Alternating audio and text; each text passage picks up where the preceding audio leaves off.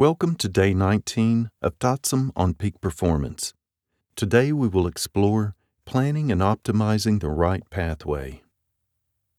Picturing what we want to achieve doesn't just feel good, it also increases our chances of success. Optimists take credit for the good things that happen in their life, allowing past successes to give them confidence in their future selves. While being realistic is also important, Believing you can is sometimes what you need for success. Visualization helps us mentally practice what we need to do to accomplish our goals. This means if we have a big interview coming up, picturing ourselves talking confidently can actually help us perform well. Visualizing our goals involves imagining what and how we want something to happen. Thus, practicing success pushes us toward it. The next activity will help you visualize yourself accomplishing your goals.